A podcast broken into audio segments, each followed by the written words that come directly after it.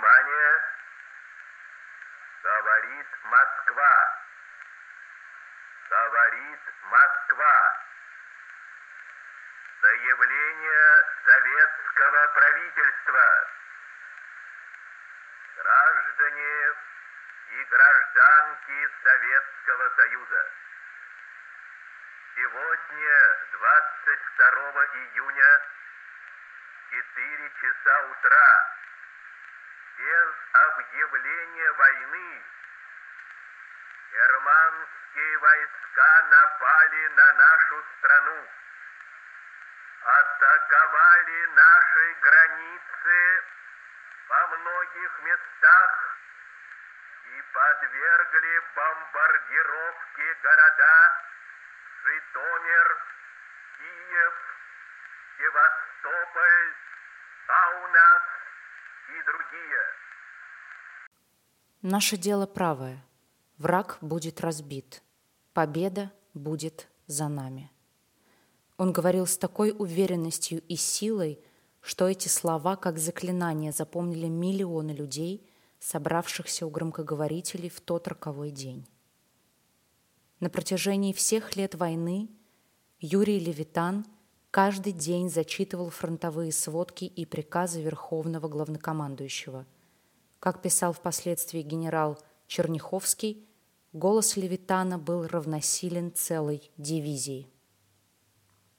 Существует версия, что Гитлер объявил Левитана своим личным врагом и обещал повесить, как только вермахт войдет в Москву – за голову первого диктора Советского Союза было обещано вознаграждение в 250 тысяч марок. Осенью 41 года Левитана эвакуировали в Свердловск. Вести вещание из столицы к этому времени стало технически невозможно.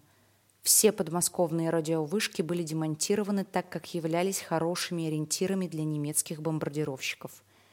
В Свердловске Левитан жил в бараке в условиях полной секретности – Информация для выпусков поступала по телефону. Сигнал ретранслировался радиостанциями по всей стране, что мешало фашистам зафиксировать головной радиоузел.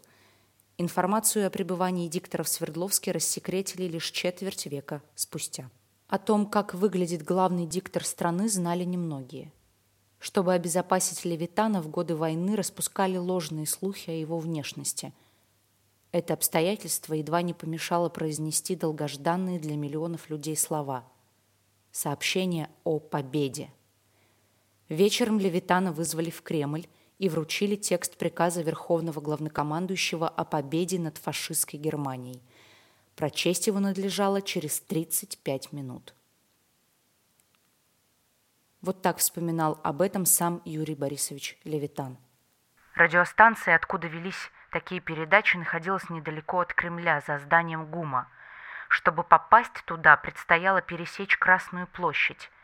Но перед нами море людское. С помощью милиции и солдат взяли с боем метров пять. А дальше никак.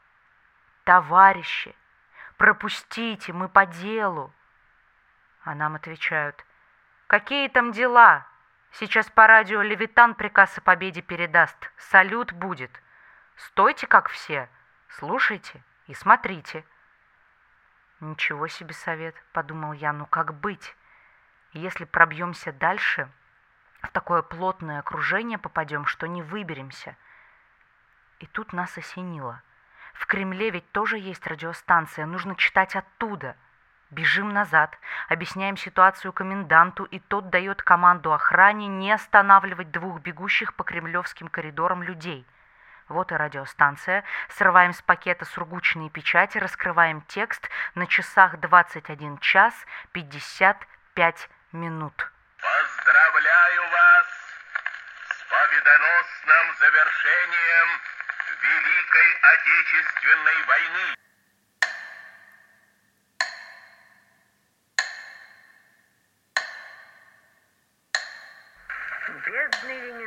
Ленинградский ломтик хлеба. Он почти не весит на руке. Для того, чтобы жить в кольце блокады, ежедневно смерть не слушать свист, сколько силы нам, соседка, надо. только ненависть и любви.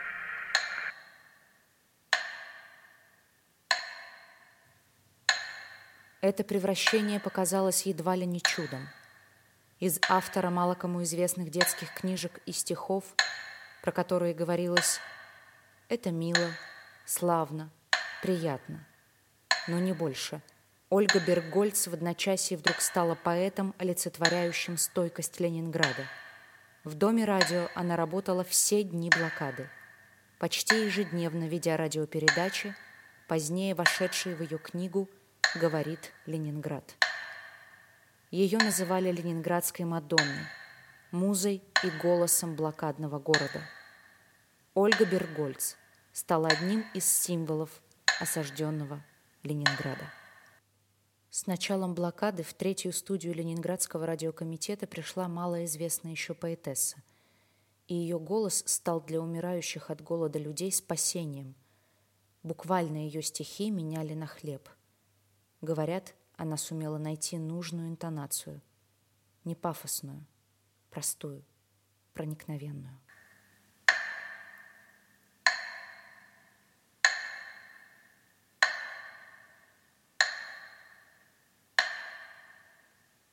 Этот четкий, черный и монотонный звук метронома – символ блокады для всех ленинградцев. В дни страшной, голодной блокады – он круглосуточно отщелкивался по радио. И только голос Ольги Бергольц, который на время прерывал этот стук, давал силы и надежду. Нам от тебя теперь не оторваться. Одною небывалую борьбой, одной неповторимую судьбой мы все отмечены. Мы ленинградцы.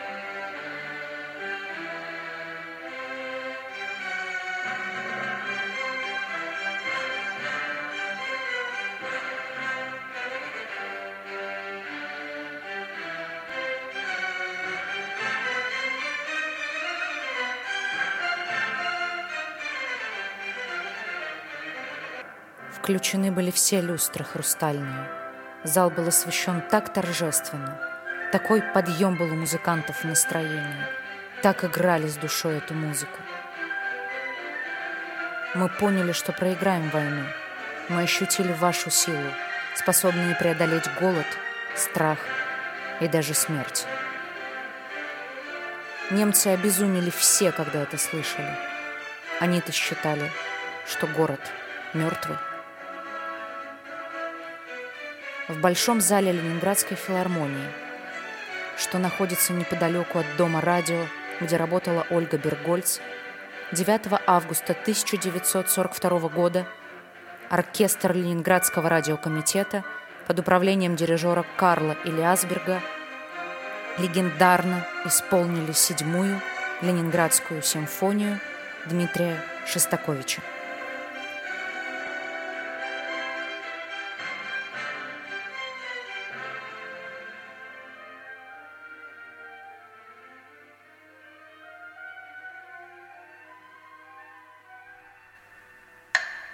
Из воспоминаний Ольги Бергольц. Единственный оставшийся тогда в Ленинграде оркестр радиокомитета убавился от голода за время трагической нашей первой блокадной зимы почти наполовину. Никогда не забыть мне, как темным зимним утром тогдашний художественный руководитель радиокомитета Яков Бабушкин, который погиб в 1943 году на фронте, диктовал машинистке очередную сводку о состоянии оркестра. Первая скрипка умирает – Барабан умер по дороге на работу, Волторна при смерти.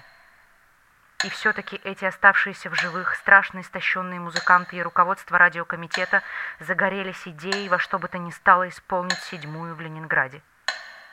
Яков Бабушкин через городской комитет партии достал нашим музыкантам дополнительный паек. Но все равно людей было мало для исполнения седьмой симфонии.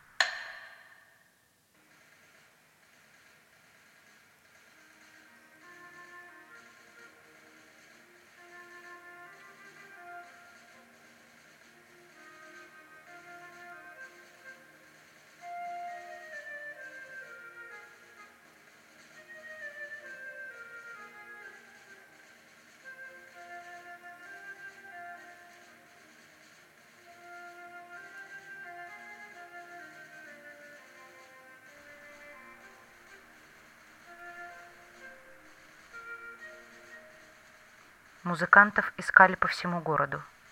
Элиасберг, шатаясь от слабости, обходил госпитали.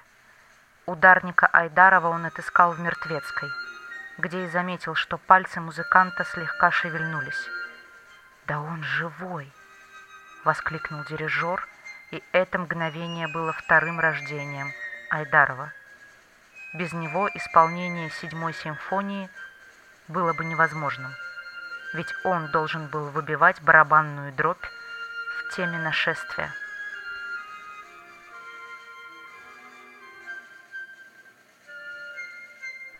Просили помощи у военного командования. Многие музыканты были в окопах, защищали город с оружием в руках. Просьбу удовлетворили.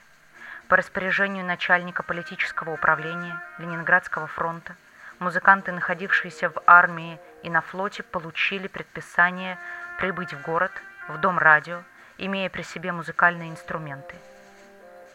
В документах у них значилось «Командируется в оркестр Элиасберга».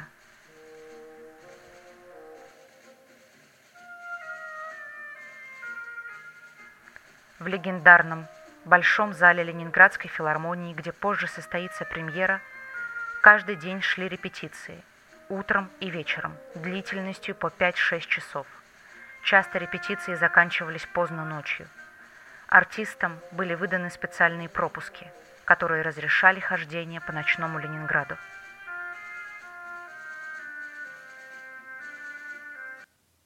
Весь мир погрузился сейчас в атмосферу блокадного Ленинграда – Тишина, одиночество, изоляция, страх неизвестности.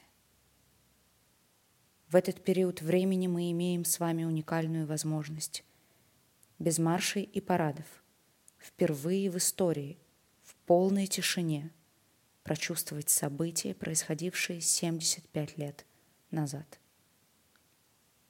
Прочувствовать преклониться перед силой людей, завоевавших победу для нас. И, наконец-то, объединившись в этом одиночестве, задать себе те вопросы, на которые раньше мы не решались.